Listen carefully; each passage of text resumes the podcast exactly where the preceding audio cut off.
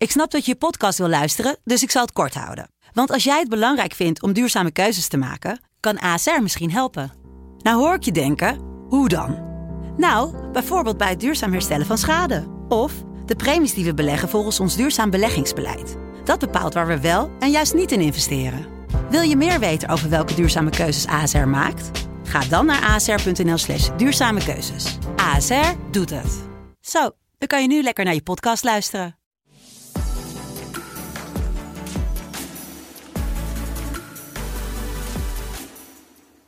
Een hele goede middag en wat leuk dat je weer kijkt naar een gloednieuwe Talk of the Town live hier vanuit Forum Groningen. Mijn naam is Lara Harbers en net als vorige week hebben we weer een heerlijke show voor je voorbereid.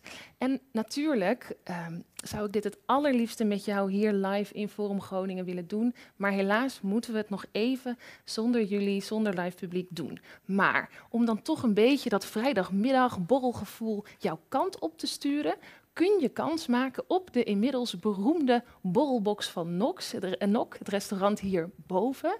Het ziet er heerlijk uit. We hebben al een paar hele leuke winnaars gehad. Het enige wat je hoeft te doen is een berichtje sturen naar Instagram Talk of the Town 050. En wie weet kan jij dan het weekend inluiden met zo'n heerlijke borrelbox. Goed. Vanavond, misschien ga je wel kijken, is er weer een hele spannende finale van The Voice of Holland. Maar hoe zou het nou zijn om mee te doen aan zo'n groot, populair programma? Singer-songwriter Guus Mulder, die weet er alles van af. Die zit hier ook. Hoi Guus. En ik ga het met Guus hebben over zijn muziekcarrière, maar ook hoe zo'n deelname aan zo'n groot programma nou effect heeft op je leven en op je muziekcarrière. Ook spreek ik met Albert van den Oever. En Albert is de eigenaar van de nu nog niet geopende drag show bar The House of Scandal. Die gaat hopelijk binnenkort open in de binnenstad. En Albert, hallo Albert, die is hier niet alleen. Die is hier ook nog eens met superster Anastasia van Beaverhausen. Ook gaan we vandaag luisteren naar weer een prachtige column van een van onze vaste columnisten, Bram Esser. En Bram, ik heb begrepen dat je op hete kolen zit. Daar gaan we het straks even over hebben. Maar voordat we al deze dingen gaan doen, wil ik even de week doornemen. En dat doe ik dit keer met, en hij zit al naast me, Sander Dekker, verslaggever bij het Dagblad van het Noorden. Want vorige week woensdag was de documentaire De Kinderen van Ruinerwold te zien op NPO 1. En daar wil ik het even over hebben met Sander. Dus ik zou zeggen, ga er eens goed voor zitten. Pak nog even een lekker drankje, want wij gaan beginnen. Sander, wat fijn dat je er al bent. Dankjewel. Ik heb afgelopen woensdag, en ik denk veel mensen met mij, met ingehouden adem gekeken naar Kinderen van Ruinerwold. Ik heb de arm van mijn vriend helemaal kapot geknepen, omdat ik de hele tijd dacht, wat gebeurt hier, waar kijk ik naar? Ik wil het graag met jou hebben over deze documentaire serie, waarvan nog 3 afleveringen te zien zijn. Maar ik dacht, omdat jij vanaf het allereerste moment betrokken bent geweest bij deze zaak, zou je voor, het zullen niet veel mensen zijn, de mensen die niet meer helemaal weten wat er nou speelde, even kort willen uitleggen, wat is er nou allemaal gebeurd in Ruinerwold? Nou, ten eerste in oktober 2019, 15 oktober uit mijn hoofd, kwam het eerste nieuws naar buiten over een familie die in een afgelegen boerderij in Ruinerwold na een politieinval aan het licht was gekomen. Ze zouden daar zo'n 9 à 10 jaar afgesloten hebben geleefd van de buitenwereld, samen met hun vader. En daarna is er een verhaal ontsponnen dat in Nederland eigenlijk zijn gelijken niet kent. Het was eigenlijk in één klap ook wereldnieuws. Het was wereldnieuws, ja, absoluut. En jij, van al die mensen die er alles van willen weten, was hier eigenlijk heel erg aan het begin al bij. Hoe ben jij hierbij betrokken geraakt? Nou, zelf woon ik ongeveer op 10 kilometer van die boerderij. Ik was werkzaam bij Dagblad van het Noorden, ben ik nog steeds.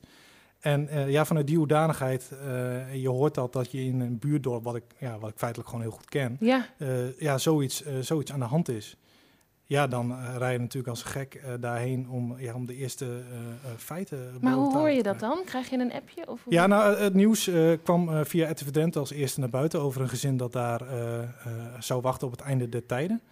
En vanuit daar probeer je je werk zo goed mogelijk te doen. En dat doe ik nog steeds wat betreft deze zaak. Ja. Dus, want voor mij, ik heb nu net afgelopen woensdag dus de eerste aflevering van Kinderen van Ruinerwold gekeken. Ik denk dat veel voor jou al een beetje bekend was. Hoe was het voor jou om die eerste aflevering te zien? Nou ja, wat je zegt, hè, veel details, ja, die wisten we eigenlijk wel.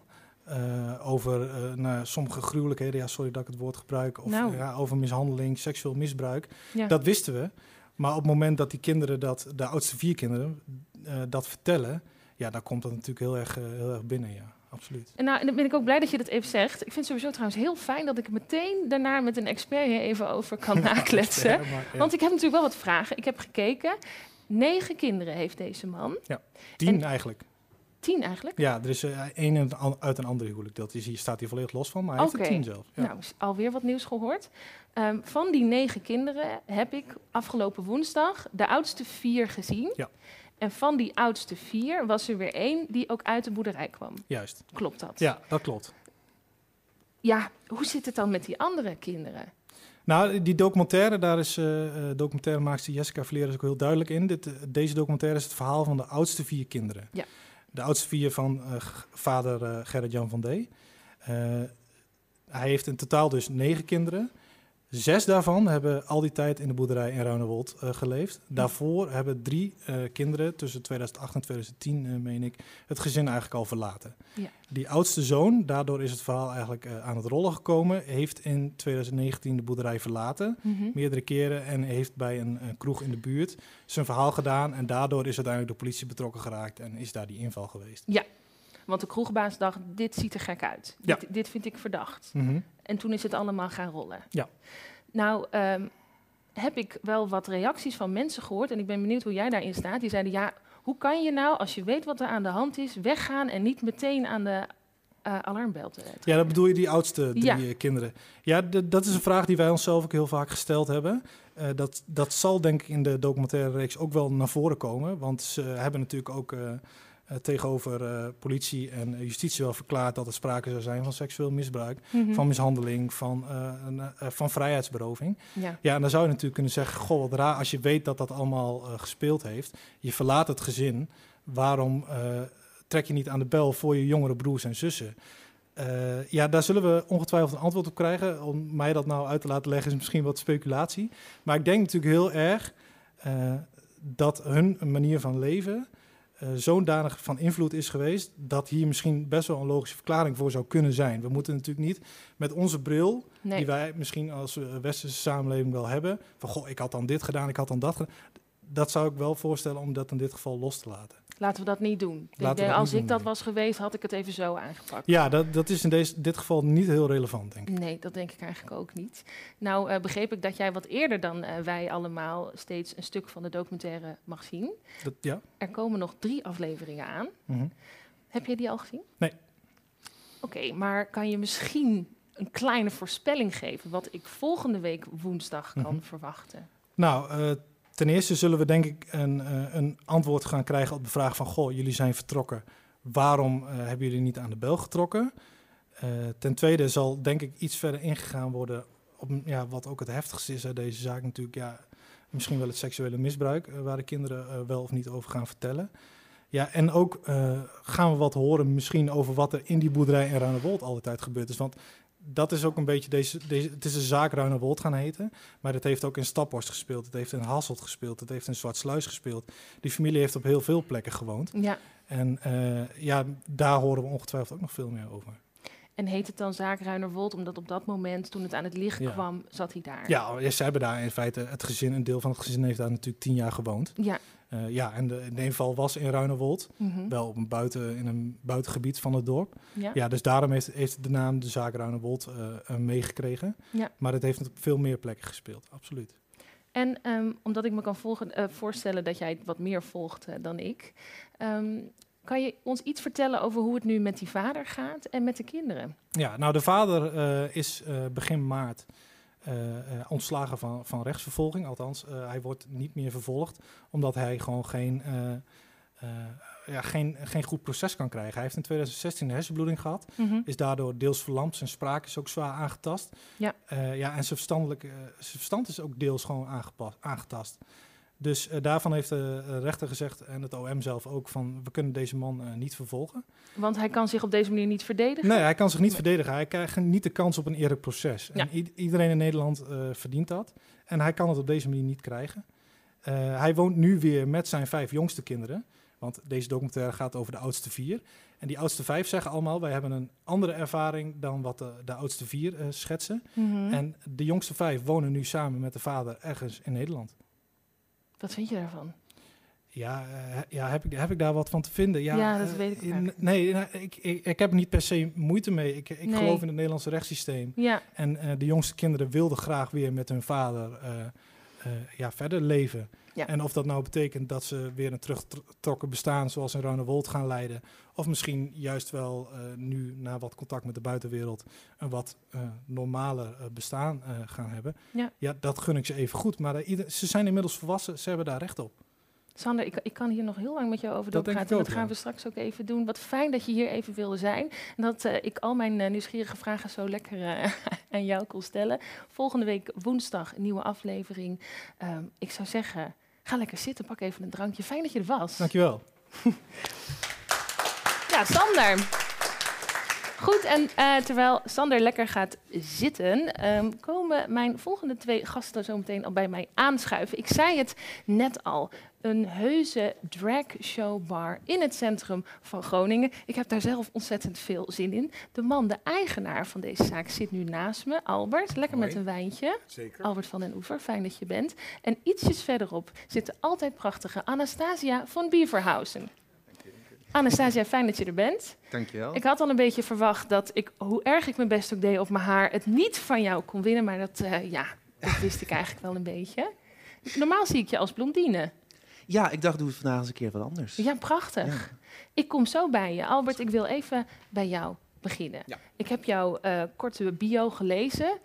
Jij hebt in het leger gezeten, je hebt in de zorg gewerkt, je hebt gaandeweg een passie voor horecazaken ontwikkeld. En je hebt eigenlijk nog helemaal niet zo heel erg lang geleden, namelijk december, bedacht, Bar de Rits, dat ga ik overnemen. Ja. Dat wordt The House of Scandal. Klopt. Nou wil ik als eerst maar eens even weten, wat is een drag showbar nou precies? Een drag showbar is eigenlijk een bar waar je kan verwachten dat de drag queens rondlopen. Eventueel achter de bar een drag queen. Een podium, een open podium hebben wij, sowieso voor iedereen die beginnend drag is. Er zullen shows zijn, er zullen bingo's zijn.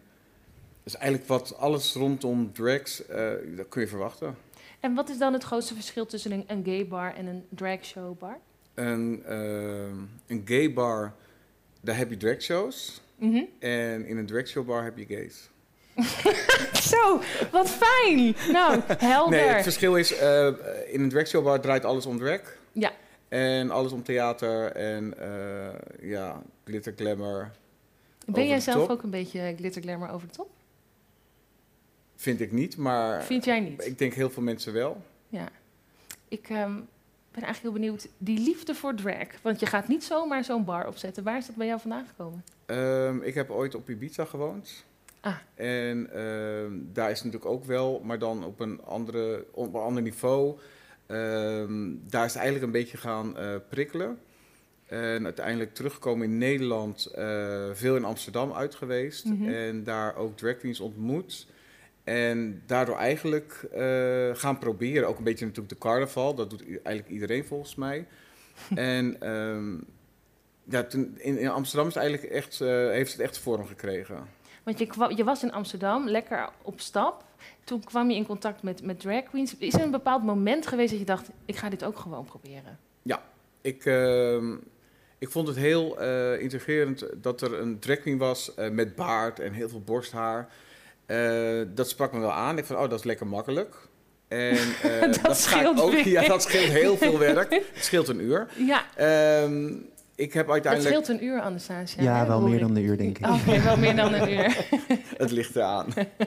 En ik denk, ik ga het gewoon proberen. Gewoon gek doen, de stoute schoenen aantrekken. En uiteindelijk heb ik het ook gedaan. En toen ik zei, dit is eigenlijk toch nog niet. Mm-hmm. Het is te mannelijk. Ik vind, als je drag moet doen, dan moet je het ook perfect doen. Is zonder dat baard? Dat is zonder baard. Niet Conchita Wurst en zo. Het is gewoon, heb je nu niet opeens een hele boze groep drag queens die dit horen en zeggen, hoezo Albert? Nee, want je hebt ook gewoon in de drag scene verschillende categorieën. Ja, het klinkt heel oneerbiedig, maar je hebt verschillende soorten natuurlijk. Ja? En The House of Hopeless in Amsterdam, dat is, die zijn echt anders dan anders. Mm-hmm. Superleuk. The House of Hopeless. The House of Hopeless, mm-hmm. Met een Z. En, maar goed, dat past niet bij mij. Ik ben dan meer van de wat mooiere queens. Of, ja, mooie. Het andere kan ook heel mooi zijn. Maar het meer vrouwelijke, het meer theater. Ja. Heeft die categorie ook een naam? De meer vrouwelijke queens? Volgens mij niet. Gewoon de queen. Gewoon de drag queen. Ja. Gewoon de toch? Drag queen. Ja, ik zou wellicht zeggen de fishy queens. Maar... De fishy queens. Ja. Dan ben je heel erg... Ben jij dat dan? Oeh, dat is een hele lastige vraag. Ik denk niet dat ik dat zelf kan beantwoorden. Je hebt niet voor jezelf een categorie? Nee. Ik ben heel erg fluent. Ik ga overal doorheen. Fluent queen. Ja. Ik heb een vraag aan Albert, aan jou. Maar Anastasia, reageer vooral. Drag queens en de drag scene. Wat zijn nou grote misvattingen die hierover bestaan? Zijn dat die er? Die zullen er ongetwijfeld zijn, maar ik moet eerlijk zeggen... nee. Ik denk dat ik ze niet zie, of dat ik ze niet hoor, of ik wil ze niet horen. Dat kan natuurlijk ook. Maar wat ik wel... de grootste vraag die altijd eigenlijk opkomt is van... Maar wil je dan ook vrouw zijn? Ja. Nou ja, van zo lang zal ze leven niet. Moet er niet aan denken. Want dat is wat mensen denken. Nou, ik kan je eigenlijk alleen maar gelijk... Ik kan die borsten afzetten s'avonds en dan is het klaar. En ja. Ook gewoon lekker op normale kloffie lopen. Maar ik moet er niet aan denken. En ik denk heel veel met me. En er zijn ook best wel die dat wel hebben. Want is dat een beetje... Mensen denken dus... God, nou, helemaal in jurk en hakken en in mooi. Nou, die wil eigenlijk gewoon het liefste vrouw zijn. De hele tijd. En dat is niet zo. Ik denk dat de grootste misvatting is van de drag queens. En er zullen er ongetwijfeld heel veel meer zijn. Mm-hmm. Want we hadden het er net ook al even over. En... er zijn er echt wel meer. Alleen, ik denk dat ik ze ontwijk en dat ik ze gewoon negeer. Ja, dat lijkt me eigenlijk een hele goede aanpak. Mis jij nu een hele grote misvatting, Anastasia? Ja, nou, wat ik heel vaak hoor is inderdaad de vraag van... Goh, hè, wil je dan vrouw zijn? Is dat wat je wil? Hè? Is dit een soort van tussenstation naar het transgender zijn? Mm-hmm. En daarnaast ook echt zo van... dat het vaak iets met seks te maken heeft. Dat krijg ik vaak te horen. Oh. En dat is absoluut niet zo. Tenminste, voor mij niet. Ik kan me voorstellen dat voor sommigen het wel zo is. En daarom is de drag scene ook heel erg breed. Ja. Je kan zelf daarin vinden wat je daarin wil vinden. Voor mij is het echt een kunstvorm. En dat heeft verder niks met seksuele voorkeur te maken... of met dat ik graag naar een kroeg ga of daar... betast wil worden of over de bar heen of weet ik veel wat. Het is een kunstvorm, dat vind ik heel mooi. Jij knikt ook, Albert. Jij hebt een alter ego, Mildred Scandal. Ja. Wat betekent het voor jou om zo'n alter ego te hebben? Origineert theater. Het is eigenlijk een lopend theater wat je neerzet. En er gaan deuren voor je open. Mensen die... vinden het leuk om te zien natuurlijk. Nou, anders dan moet je het ook niet doen. Je moet het zelf leuk vinden, maar je moet het ook doen omdat anderen het leuk vinden. Ik denk dat het dat voornamelijk is. Gewoon het stukje kunst en het stukje theater wat je neerzet. Ja.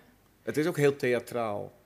Ja, ik heb volgens mij nog nooit in mijn leven een verlegen, ingetogen drag queen gezien. Misschien zijn die er wel, hoor. Die zijn er vast. Daar is ook vast een markt voor. Daar is vast. Wie weet komen die bij jou in The House of Scandal? Nou, de beginnende meiden, die zijn altijd wel wat terughoudender. En die zijn natuurlijk nieuw in de scene. Ja. En die moeten zich nog ontwikkelen en die moeten die grote mond nog krijgen. En hebben jullie die grote mond al? Heb jij die grote mond al gekregen? Bij mijn geboorte al, denk ik. Oh, dat scheelt. Ja, dus dat was helemaal niet zo'n hele lange aanlooproute voor jou.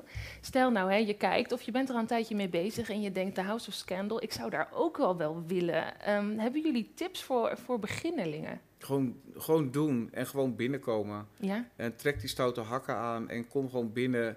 Claim dat podium en ga daar gewoon staan. Ja. Net of je gewoon helemaal super geweldig bent en... Ja. Dat je gewoon de act bent. Precies, alsof je dit altijd al doet. Ja. Nou, wat voor soort plek moet... Oh, ik kom zo bij, hoor. Ja. Wat is The House of Scandal? Wat voor soort plek moet dit nou gaan worden? Het moet eigenlijk een veilige, vooral veilige thuisbasis zijn... voor iedereen die eigenlijk zich betrokken voelt, aangetrokken voelt tot de drag scene. Voor de drag queens, het moet een podium zijn waar je jezelf prettig kan voelen. Je moet binnen kunnen lopen. Je moet je ding kunnen doen zonder dat je daar lastig door omgevallen wordt... of gepest wordt, getreiterd, nageroepen. Voor de andere mensen die het leuk vinden om te zien, die daar ook wel affiniteit bij hebben, die moeten ook zeker komen. Dus ik mag komen als hetero-vrouw? Ja, absoluut. Oh, wat een opluchting. En zeker voor de hetero-vrouw. Ik denk dat het een perfecte, veilige basis ook is. Je wordt door de man in ieder geval niet lastiggevallen. Nee, heerlijk. Ja. Nou, dit was toch eigenlijk wel de vraag waar ik ook heel graag aan je wilde stellen. Dus dat is even opgelost. Wat ik jou wilde vragen, maar eigenlijk beantwoord je het dan een beetje. Want waarom is het nou belangrijk dat er in een stad als Groningen zo'n plek is als de House of Scandal straks? Veiligheid. Veiligheid. Ja. Zodat een plek waar je je kan ontplooien. Ja, en lekker kan ontdekken. Ik weet dat er heel veel hetero-kroegen, noem maar even gewoon hetero-kroegen, die staan er ook wel open voor. Ook heel veel niet. Ja. Maar ik denk dat het wel fijn is als je een plek hebt waar je weet waar je welkom bent, waar een podium voor je is, waar je niet goed hoeft te zijn, waar je niet perfect hoeft te zijn, waar iedereen zich ook gewoon welkom voelt. Ja. Anastasia, ben je eigenlijk zo naar Forum gekomen in deze prachtige outfit? Ja, met mijn hakjes over de Grote Markt heen. En hoe veilig is die Grote Markt als jij daar zo overheen loopt? Kijk, nu is dat natuurlijk even anders hè, in pandemietijden, maar hiervoor... Is Groningen tolerant? Nou, het was nog behoorlijk druk net, moet ik eerlijk zeggen. Ja. Maar los daarvan. Ja, ik heb eigenlijk nog nooit iets vervelends meegemaakt in het centrum. Wat goed om te horen. Ja, dus ja. Ik krijg er vaak ook wel, de vraag ook wel vaker van, hè, durf je zo over straat? En ja, eigenlijk wel. Totdat het een keer misgaat natuurlijk, maar... Er zijn wel wat plekken die je vermijdt. Ik bedoel, ik zou niet om 3 uur 's nachts door de Poelen en de Peperstraat gaan op een normale uitgaansavond op zaterdag of zo. Want dan kun je wel wat opmerkingen verwachten. Dan kun je wel wat opmerkingen krijgen, inderdaad. En dan moet je ook maar net de huid hebben om dat tegen te gaan. Maar ja, je hebt wel een bepaalde uitstraling waar mensen gewoon niet van kunnen laten om hun mening daarover te geven. Ja. En dat gebeurt dan op straat. Dat heb je dan ook een beetje zelf in de hand. Het is natuurlijk niet goed dat gebeurt. Maar die uitstraling kan ook helpen om juist die reactie te voorkomen. Want je loopt daar wel en je staat daar wel als een persoon. Je bent sowieso 20 centimeter langer als gemiddeld. Dat scheelt, ja. En, ook die nagels, hè, die helpen. Die nagels, je krabt gewoon de ogen uit. Kijk. Maar de arrogantie, dat weert mensen ook wel af. Ja, dus eigenlijk is dat al een hele goede... Nou, test. Ik probeer van iets naars iets positiefs te maken. Maar halverwege denk ik, zou ik dat wel moeten doen. Maar dan kan je dat een beetje je helpen om een wat dikkere huid te krijgen. Ja. Anastasia, jij bent één van de bekendste drag queens helemaal uit het noorden. Hoe ziet die drag queen scene hier eigenlijk eruit volgens jou? Nou, het is een steeds groeiende scene eigenlijk. Ik denk een jaar of 5, 6 geleden beperkte het zich nog tot ongeveer een man/vrouw tot 10... En mede dankzij programma's als RuPaul's Drag Race en nu ook vorig jaar Hollands Drag Race, is dat gewoon zo gegroeid. En ik denk dat we ongeveer nu op een man of 50 zitten, denk ik, bij elkaar. In de stad Groningen. Ja, in de stad Groningen, ja. En hoe ziet die scene, wat voor wereld is het? Stel, je wilt ook een beetje erbij horen. Word je dan met open armen ontvangen? Hoe gaat dat? Eerlijk? Het is eigenlijk het beste hoe ik het kan omschrijven, is dat het één grote familie is. Okay. En in een familie heb je je favoriete tante en je hebt je suikeroompje. Maar je hebt ook die neef die hartstikke irritant is en die je niet lucht in kan zien en elke Sinterklaas verpest. Zo'n scene is het eigenlijk. Het is gewoon heel erg natuurlijk. Zoals iedere andere familie. Ja. Maar wel een hechte familie, begrijp ik. Het is wel een hechte familie. Omdat maar ook we vals. Ook en vals. Maar dat bedoel ik. Ja. Dat is de valse tante die in het hoekje zit, weet je wel. Die is al single voor 10 jaar, weet je wel. Ja. Hebt haar verlaten. Nou, dat verhaal. Maar het is wel hecht, inderdaad. Want je deelt toch iets met elkaar. Je deelt een bepaalde passie voor iets. En dat verbindt constant. Ik kan niet wachten. Ik zou willen zeggen, lieve Albert, volgende week mag je open. Dat is helaas nog niet zo. Maar zou je ons al iets kunnen verklappen? Stel, over een maand is het zover, er mag iets open. Wat kunnen we verwachten van de House of Scandal? Gezelligheid. Warmte. En te weinig plekken. Waarschijnlijk moeten we op 1,5 meter open en met een maximaal aantal zoals de horeca eigenlijk ook dichtgegaan is. Ja. Maar ik denk dat iedereen blij is als ze weer binnen mogen. Een show is dan niet rendabel, maar dat er een drag queen rondloopt en dat er een drag queen achter de bar staat. Of een mooi barman. Het kan allemaal en ik denk dat het belangrijk is dat iedereen zich gewoon prettig voelt en graag binnenkomt. Ja. Ja, de tijd zit er alweer op. Ik vind het hartstikke leuk. Volgens mij wordt het een hele spannende, warme, veilige plek in de stad Groningen. En wat fijn om te weten dat ik en iedereen die kijkt gewoon kan komen kijken. Anastasia en Albert, ja, fijn dat jullie hier even wilden aanschuiven. Ik zou zeggen, ga lekker zitten en neem even een drankje en dan kletsen we straks nog even verder. Dankjewel. Anastasia en Albert. Goed. En terwijl Albert en Anastasia lekker gaan zitten, gaat onze vaste columnist Bram Esser zich alvast een beetje installeren. En ik zei het net al, hij zit een beetje op hete kolen, hè Bram? Ja, dat kun je wel zeggen, ja. En daar gaan we volgens mij alles over meekrijgen in je column. Ga je dat weer zonder papiertje doen? Ja, dat is nu traditie geworden inmiddels. Dus ik denk, laat ik dat voortzetten. Ja, je brengt mij een beetje in verlegenheid hier zo met mijn snavel. Nou ja, voor mij is het maar 2 minuten, hè, dus dat is zo voorbij. Dat scheelt. Het moet goed gaan, denk ik. Gewoon een flow of consciousness. Precies, mooi. Lijkt me het beste. Dat lijkt mij ook heel goed. Ik zou zeggen, Bram, ik ben heel benieuwd. En take it away.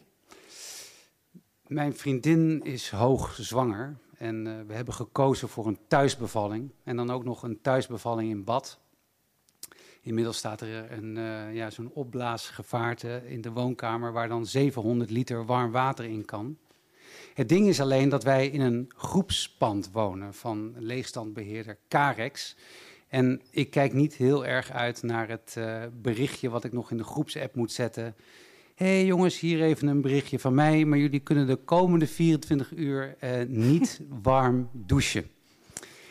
Want we zijn bezig met de uitbreiding van het groepspand met nog een bewoner. Ja, het is dus inderdaad bevallen in een groepspand, dat doe je dus niet alleen. En om ons heen wonen allemaal jonge mensen. En ik stel me voor dat die allemaal behoorlijk avontuurlijke levens hebben. En dan zit je natuurlijk niet per se te wachten op een geboorte, laat staan een koude douche. Maar de thuisbevalling is nu eenmaal nationaal cultureel erfgoed in Nederland. Het is heel bijzonder dat het in Nederland gebeurt. Dus ik zou zeggen, dat kan iedereen toch alleen maar een warm hart toedragen. En hoe dan ook, het kind komt eraan, want het is inmiddels al ingedaald en staat als het ware in de startblokken om door het geboortekanaal te komen. En over indalen gesproken, ik heb me een hele tijd afgevraagd, hoe moet je nou als man mentaal indalen voor deze gebeurtenis? En het antwoord kwam eigenlijk uit de onverwachte hoek. Mijn vriendin heeft namelijk van haar werk een pakketje gekregen, een heel leuk cadeau. Met gipsverband om een afdruk te maken van de buik. En dat is, je ziet de Google zoekopdracht eigenlijk al voor je. Leuk cadeau voor zwangere vrouw. En dan is het antwoord gipsbuik. Dat is meteen de eerste hit die je krijgt. Ja, ik zou zelf niet zo snel eraan denken om een dodenmasker te maken van een zwangere buik. Maar nu moesten we wel, want dit was toch een beetje sociale druk. En op het werk willen ze natuurlijk de foto's zien, want zo zijn collega's. Dus ik aan de slag. Eerst die buik helemaal invetten met vaseline en vervolgens dan laagje voor laagje dat gipsverband aanleggen. En ik voelde me toch net een eerstejaars kunstacademisch student, terwijl ik daar zo mee bezig was. En zij en mijn vriendin moest ondertussen dus doodstil staan als een levend standbeeld. Ze mocht niet lachen, ondanks al het gemopper wat ik natuurlijk de hele tijd aan het doen was. Maar gaandeweg, dus laagje voor laagje was ik er zo mee bezig. En ik heb op een gegeven moment ook toch ook maar even de borst meegenomen. En toen begon ik er toch steeds meer plezier in te krijgen. Het was heel vreemd. Het was wel een heel rustgevende bezigheid. En toen ik dan uiteindelijk die halve planeet... te drogen legde, dacht ik ineens, fuck, we krijgen een kind. Ik bedoel, ergens wist ik dat natuurlijk wel. Ik was er zelf bij geweest, et cetera, et cetera. Maar het is heel gek hoe dat werkt. Je kan het soms een tijd lang gewoon vergeten. 9 maanden lang, om precies te zijn. Maar nu kon ik er echt niet meer omheen. Ik had dus, als het ware, het bewijs in handen. Dat kind, dat kwam eraan. Het ging niet lang op zich laten wachten. Dus ja, het komt eraan. En ja, dus dat absurde cadeau van dat gipsverband, dat bleek uiteindelijk toch een gouden idee te zijn, moet ik zeggen. Want ik ben nu helemaal mentaal ingedaald. En ik ben er klaar voor om mijn steentje bij te dragen aan het immateriële cultureel erfgoed dat thuisbevallen heet. Dank je. En dus ik zit inderdaad op hete kolen, want het kan ieder moment gebeuren. Dus ik ga er... Ik ga er vandoor. Ja, maar niet voordat we even voor jou applaudisseren. Oh, ja. Dank je wel. Ja, nee, Bram, ik ga je hier niet houden. Succes nog. Ja, jij ook. En wat fijn dat je mentaal ingedaald bent. Ik heb nog nooit eerder van gehoord. Goed, terwijl Bram wegsnelt naar huis, is het alweer tijd voor mijn laatste gast van vandaag, Guus Mulder. Guus, ga lekker zitten. Ik zei het net al eventjes. Miljoenen mensen gaan vanavond kijken naar een hele spannende finale show van The Voice of Holland. En we zien natuurlijk al die mooie afleveringen, maar niet veel mensen weten hoe het is om ook mee te doen aan zo'n groot populair programma. Maar Guus, jij weet dat wel. Klopt. Yes. Guus, je bent 25 jaar, geboren en getogen in Groningen. Je woont nu in Amsterdam en maakt hele mooie liedjes onder de naam Guusje. Lekker dicht bij je eigen naam. Klopt, klopt. En je schrijft ook voor andere artiesten nummers. Ja. Zowel internationaal als nationaal. Yes. Leuk. Guus, allereerst wil ik even weten, wist jij altijd al dat je iets met muziek wilde doen? Ja, ik zing eigenlijk al sinds ik me kan herinneren. Dus ik deed altijd al wat met muziek. Maar ja, ik wilde wel. Ik denk wel dat ik altijd een soort van stoute droom had van ik wil wat met muziek doen. Maar pas toen ik naar Amsterdam ging, kon ik ook echt zien dat er een industrie ook voor was of zo. Dus toen ben ik ook echt voor gegaan of zo. Ja. En je was nog heel jong toen je naar Amsterdam ging? 18. 18. Ja. En je was toch ook 18 toen je mee ging doen aan The Voice of Holland? Ja, tenminste 19, 18, 19. Volgens mij werd ik 19 toen het net een soort van begon. Ja. Ja. Want Guus, en daar gaan we het straks ook over hebben. En je gaat nog een fantastisch nummer voor ons doen. Het gaat hartstikke goed. Je maakt prachtige nummers. Maar je bent dus eigenlijk als jong broekie... heb je meegedaan aan zo'n ontzettend groot programma als The Voice. En daar wil ik het toch even met je over hebben. Mm-hmm. Als we even teruggaan naar de jonge Guus. Je bent 18. Je gaat meedoen aan zo'n groot programma. Met wat voor verwachtingen ging je meedoen? Ik had eigenlijk heel weinig verwachtingen. Ik dacht, I don't know. Ik dacht gewoon van... Let's go. Je dacht gewoon let's go. Nee, het was gewoon, ik denk dat het een onbezonnenheid was van... ik was gestopt met studeren toen, omdat ik muziek wilde doen. En dat kwam toen op mijn pad. En toen heb ik gewoon... ik ben het gewoon gaan doen. Eigenlijk heel weinig verwachtingen. Ik had ook totaal niet verwacht dat ik het tot de finale zou schoppen. Want je werd derde? Ja, klopt. En je bent er dus maar ingegaan, ik dacht, ik zie wel waar ik beland. Als je nu terugkijkt naar die periode, want hoe lang duurt dat eigenlijk, zo'n heel traject? Ik denk dat vanaf het eerste opnamemoment tot echt het laatste punt, dat is bijna wel een jaar, denk ik. Een jaar? Ik weet het eigenlijk niet meer zo goed. 8 maanden misschien? Iets korter dan een jaar, klein jaar, denk ik, ja. En als we dan even kijken naar dat kleine jaar, met wat voor gevoelens kijk je daarna terug? Ik denk heel dubbel.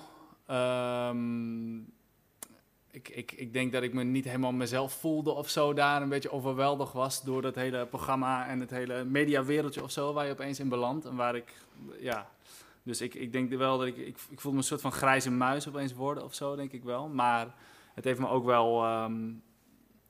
het heeft natuurlijk wel een stapje of een setje in de goede richting gegeven, uiteindelijk. Ja. En ik ben daarna dacht ik wel van oké, ik ga nu serieus... Of ik ga hier nu serieus voor of zo. Mm-hmm. Dus ja, een beetje dubbel, denk ik. Wat ik fijn vind dat jij hier nu bent en er ook even over kan vertellen is... ik merk vaak, als ik een artiest interview, dan komt even het management naar me toe... en die zegt van nou, zeg maar even niet dat hij mee heeft gedaan aan de beste singer-songwriter. Of The Voice vindt hij niet zo leuk. Nee. Wat is dat? Waarom? Nou, ik denk dat er in de... vanuit de industrie gewoon best wel op neergekeken wordt op zulke programma's. Of tenminste, ik denk dat de beste singer-songwriter wel een ander imago heeft. Want het gaat ook echt om de craft van liedjes schrijven. Dus alleen ja, ik denk daarom eigenlijk. Omdat vanuit de industrie wordt er gewoon een beetje op neergekeken of zo. Dus, muzikanten die vinden het zelf minder tof als je zegt ik heb meegedaan aan... Ja, ik heb zelf ook heel lang gewoon het een soort van... afzijdig gehouden, of in ieder geval, ik wilde ook niks mee meer. Je wil niet dat het aan je plakt of zo. Mm-hmm. Vooral niet als je ook gewoon in de industrie aan het werk bent. Er zijn ook mensen waar ik nu, of toevallig een week geleden of zo, iemand waar ik echt best wel veel mee werk. Die zei, heb je in de finale van The Voice gestaan? Dat wist hij helemaal niet. Dus niet maar iets dat, wat je meteen zegt? Nee, dat zeg ik. Nee, maar het is ook niet relevant of zo als ik, voor wat ik nu doe. Nee. Tenminste, niet voor mij. Nee, niet voor jou. Nee. Maar voor ons als kijkers en mensen die alleen maar dingen van zo'n show meekrijgen, is het natuurlijk wel razend interessant om te weten hoe dat is om daaraan mee te doen. Vooral als je zo jong bent. Is het iets wat je andere mensen van 18 zou aanraden?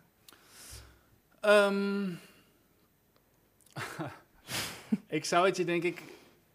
Ja, dat is een moeilijke vraag. Dat ligt heel erg aan je situatie. Ik denk dat het voor mij uiteindelijk best wel een moeilijke ervaring was. Daarna ook, omdat ik gewoon nog niet klaar was. Ik moest gewoon ontwikkelen als artiest en mijn stem vinden. En gewoon ontwikkelen is het enige woord wat je daarvoor kan gebruiken, denk ik. En daar was ik zelf ook niet helemaal van bewust. Dus ik denk wel dat zo'n programma, vooral als je zo ver komt natuurlijk, je krijgt gewoon een hele grote lift. Ja. En je ego krijgt daarmee ook een hele grote lift. Want jouw filmpjes, die zijn 3 miljoen keer bekeken. Sommige toch? Oh, dat weet ik niet, maar ik heb natuurlijk gegoogeld. Okay, dus nou ja. Die lift, dat kan ik me wel voorstellen. Ja, dus en je wordt opeens herkend en ja, maar terwijl ik eigenlijk als artiest gewoon nog heel erg moet ontwikkelen. Dus je krijgt eigenlijk een soort van valse, in mijn ogen, valse bevestiging voor waar je eigenlijk nog bent of zo. Omdat,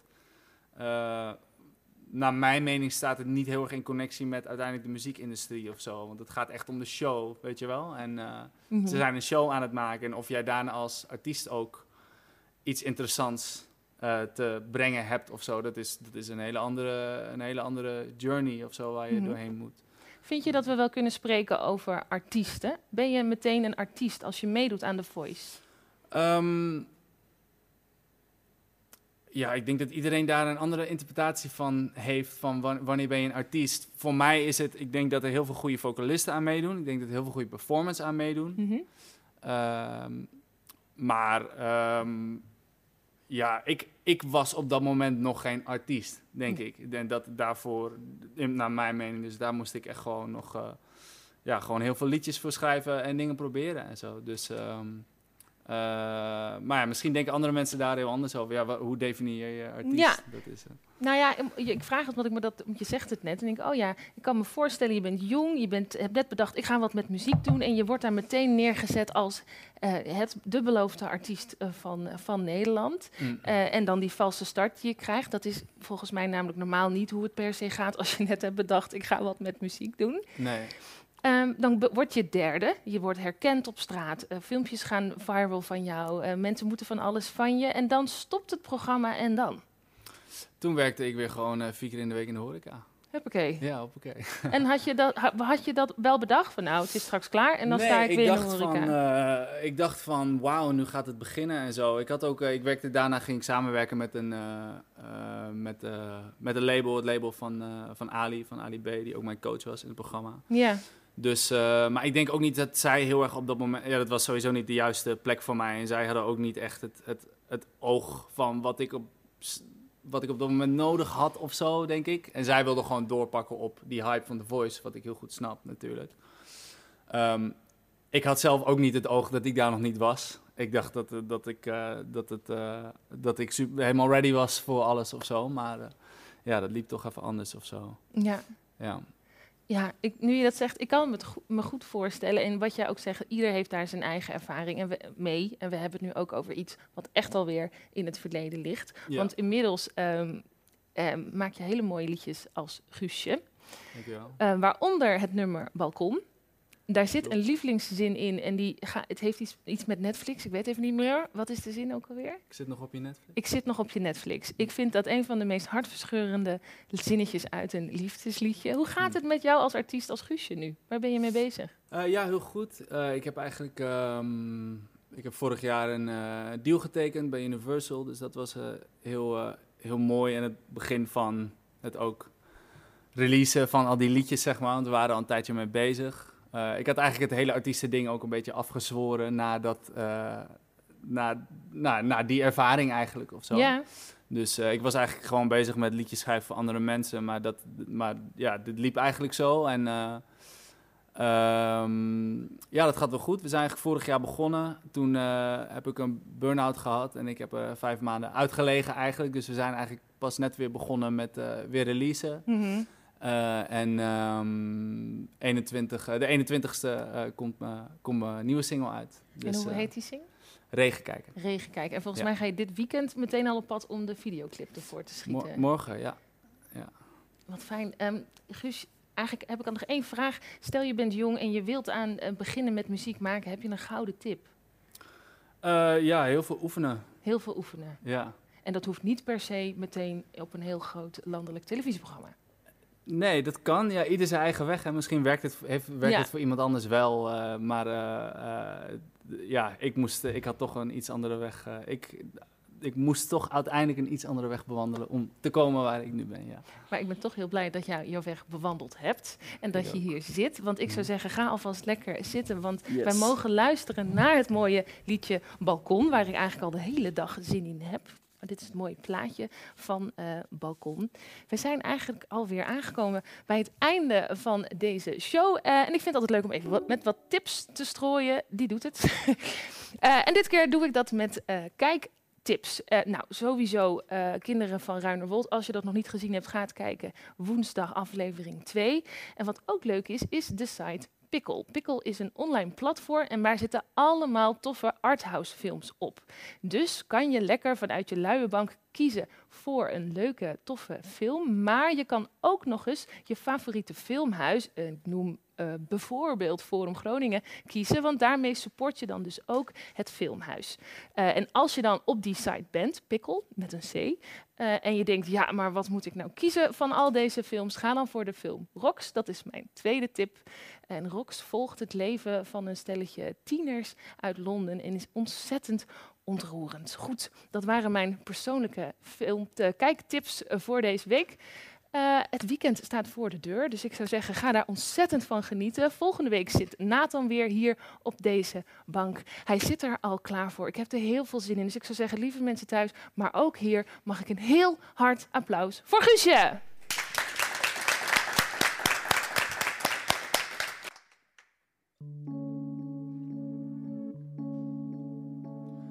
Ik heb verhalen van je vriendin gehoord. Niet die ene, maar die andere. Die met die mooie ogen. Ze zei dat jij zei zo van Guus is gestoord. En hij gaat never nooit veranderen. Het is beter zo. Toch bel je me op en zeg je Guusje. Ik mis je op mijn balkon. Hey, ik heb verhalen over je nieuwe boy gehoord. Ik kom nu even niet op zijn naam. Jullie gingen veel te snel en nu ben ik niet meer welkom. Want hij is een beetje jaloers, dat snap ik ook wel. Want als hij weg is, denk je Guusje, ik mis je op mijn balkon. Oh, ik zit nog op je Netflix, ik weet dat je mij mist. Baby, doe niet alsof je mij bent vergeten. Je zwakke plekken ken ik en je gekke fetish. Of weet hij die nu al? Nu sta ik beneden bij je deur en blaas een kusje naar je op je balkon.